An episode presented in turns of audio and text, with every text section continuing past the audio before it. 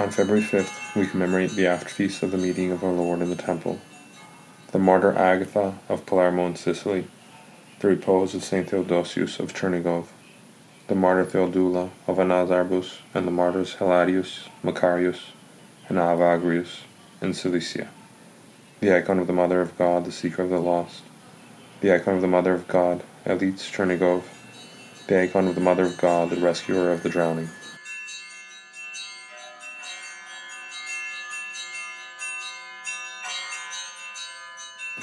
The Holy Virgin Martyr Agatha was the 15 year old daughter of rich and respected Christian parents from the city of Palermo, formerly Panormos, in Sicily. During the persecution under the Emperor Decius 249 to 251, the city prefect of Catania, Quintianus, having heard about Agatha's wealth and beauty, sent his soldiers after her to bring her to trial as a Christian. At Catania they housed the saint with a certain rich woman who had five daughters. They all attempted to tempt Saint Agatha with fine clothes, amusements, and entertainment, urging her to offer sacrifice to the pagan gods. But the saint disdained all these things. The more they tried to move her, the more resolute she became. She prayed that she might soon face martyrdom. During her interrogation under Quintianus, the holy martyr was swayed neither by the flattery nor by the threats, and she was subjected to cruel torments. They also tried to remove her breasts with metal thongs and when this failed, they used knives. The holy apostle Peter appeared to her in prison and healed her wounds. Saint Agatha was led to torture again, and Quintianus was astonished to see her completely healed, with no trace of cutting. Then the torture began once more. At this moment, an earthquake took place in the city, and many buildings were destroyed. Among those killed were two of Quintianus's advisers. The terrified inhabitants rushed to Quintianus, demanding an end to Agatha's tortures. Fearing a revolt by the people, Quintianus sent Saint Agatha back to prison. There the martyr, offering thanks to God, peacefully surrendered her soul to the Lord. Saint Theodosius, Archbishop of Chernigov, was born in the 17th century at the beginning of the decade of the 30s in Podolsk governance. He was descended from a noble family the Polonitsky Uglitskis. His parents were the priests Nikita and Maria. The saint was taught Christian piety in his parents' home, and this piety remained with him throughout his life. From childhood, he was distinguished by a fervent love for God and zeal for the Church. The innate abilities of the youth came to light in the Kiev Brotherhood School at Kiev's Theophany Monastery the school was flourishing at the end of the 1640s when its rectors were Archimandrite Innocent Gizel and Igumen Lazar Baranovich, who later became Archbishop of Chernigov. Among its instructors were Hieromonk Epiphanius Slavianetsky, Hieromonk Arsenius Satanovsky, Bishop Theodosius Bayevsky of Belarus, Igumen Theodosius Safonovich, and Melitius Dzik. These were the enlightened men of those days. The comrades of St. Theodosius at the school would become future outstanding pastors. Simeon Polotsky, Dionysius Goliatovsky, Anthony Radivilovsky, Barlaam Yasinsky. The Kiev Brotherhood Theophany School was the chief center in the struggle of orthodoxy against the assaults of Catholic clergy, particularly the Jesuits. St. Theodosius grew to spiritual maturity near the relics of St. Anthony and Theodosius and other God pleasers of the Kiev caves, and he tried to imitate their holy life as much as he could.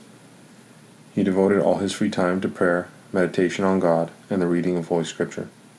It might be surmised that the saint did not finish the full course of studies, since the school ceased its activity for several years following the devastation of Podolia by the Poles.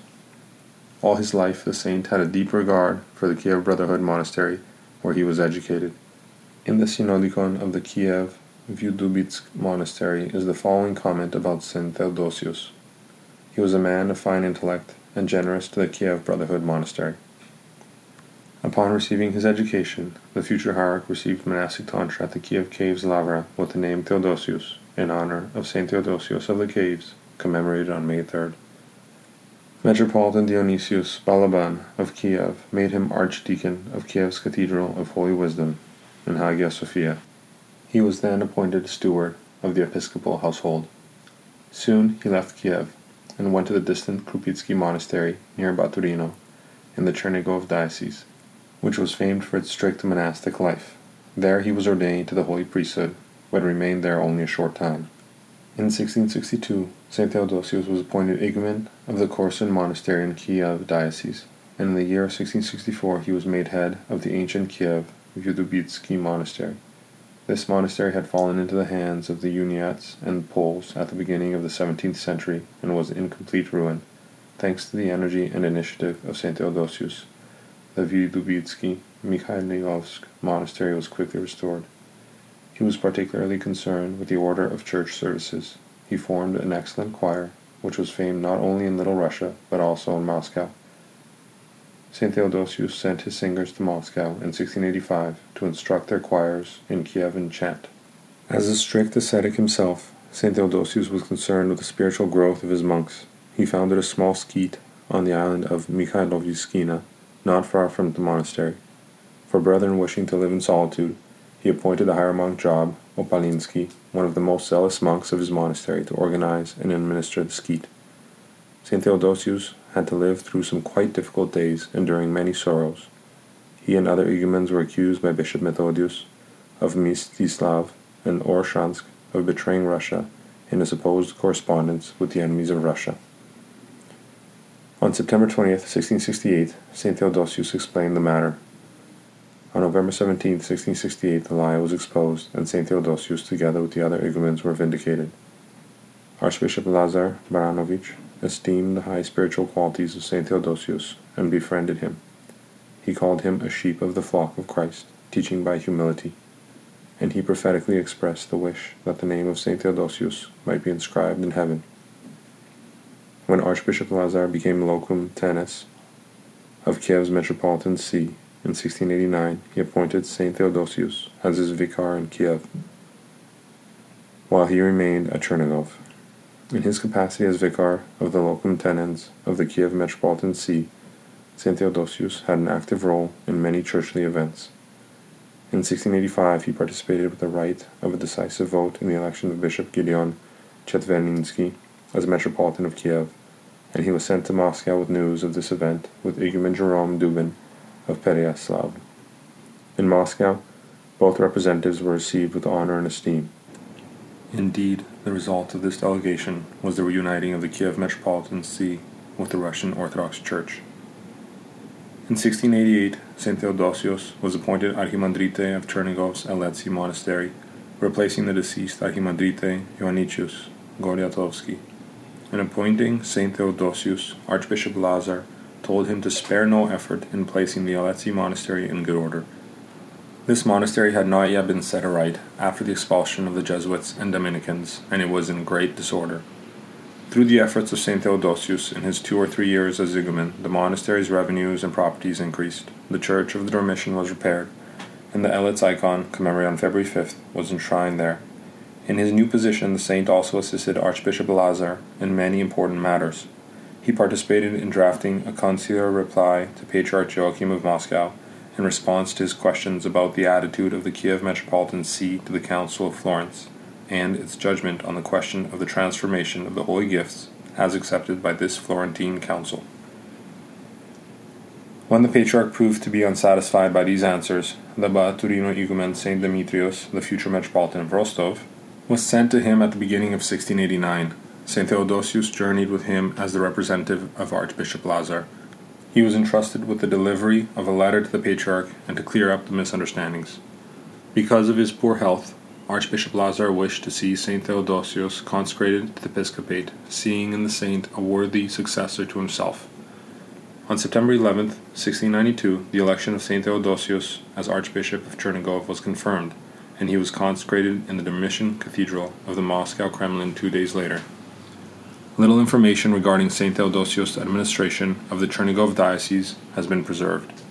The saint worked incessantly to raise the level of true Christian piety in his flock.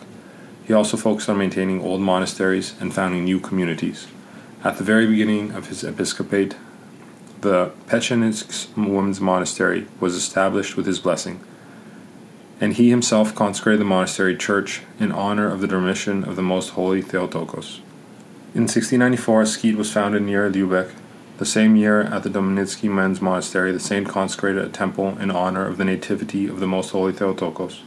In the summer of 1695, he consecrated a majestic temple in honor of the Most Holy Theotokos on the summit of Boldino Hill near the ancient monastery of St. Elias.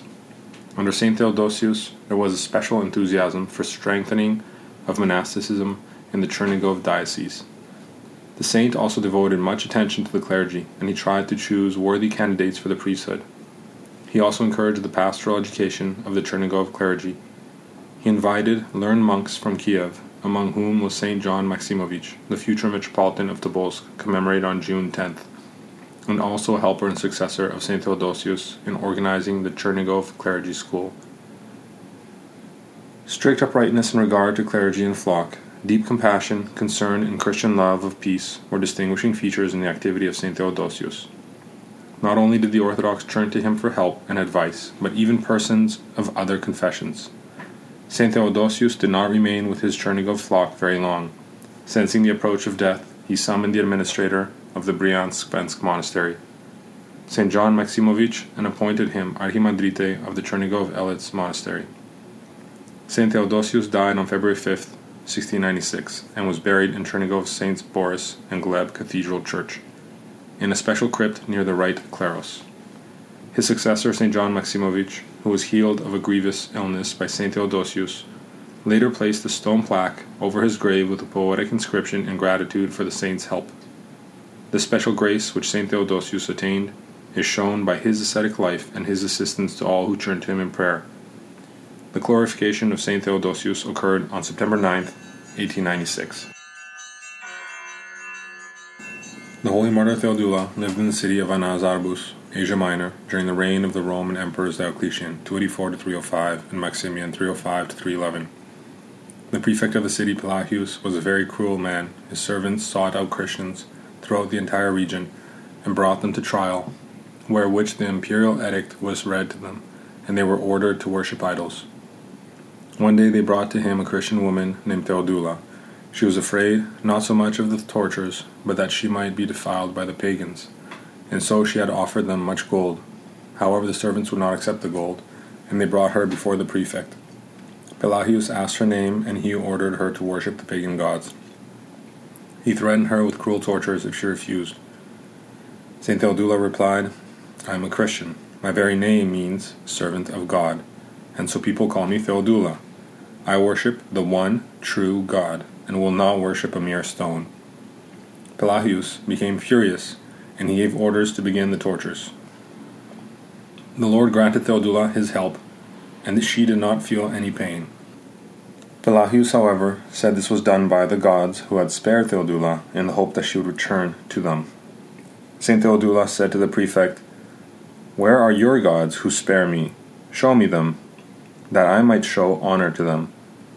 They brought her into the temple of the deified Roman Emperor Hadrian, whom they regarded as a mighty god.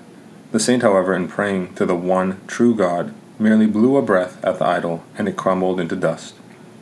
Seeing this, Pelagius trembled with fright. If the idol's destruction was reported to the emperor, he himself would be thrown to the wild beasts.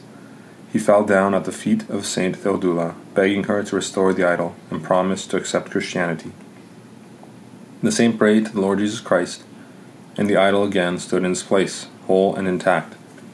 The prefect Pelagius, however, not only did not keep his promise to become a Christian, but instead he began to torture the martyr with an even greater fury. During these torments, a certain fellow named Helladius came up to the prefect, and looking at the captives, he asked to be given the maiden Theodula, promising to make her worship the pagan gods, doing this because he wanted to ingratiate himself with the city prefect and to receive honors. Helladius subjected St. Theodula to harsh torments, exceeding Pelagius in cruelty. The saint prayed that God would grant her the ability to persevere. She immediately received help from God and was healed. The tormentor was awestruck, and St. Theodula admonished him. Become a Christian, she said, and attain eternal honors in the kingdom of our Lord Jesus Christ, who shall judge both the living and the dead, and render to each man according to his deeds. By her prayers and her words, St. Theodula led Helladius to the knowledge of truth. He believed in Christ and confessed the true God before the prefect. He also received the crown of martyrdom. They cut off his head with a sword and threw his body into the sea. St. Theodula was thrown into a blazing oven, but she remained unharmed. After this, they stretched her out on a metal plate. They poured boiling tar, wax, and oil on her, but the red hot plate shattered into pieces, and the fire scorched many people, including the city prefect Pelagius, who indeed died of fright. But St. Theodula remained unharmed. Seeing such a miracle, many people believed in Christ, among whom were the respected citizens Macarius and Evagrius. The pagans continued to torture Christians. They heated an oven and threw St. Theodula, Macarius, Evagrius, and many others who believed in Christ into it. They all suffered martyrdom and were translated into life immortal.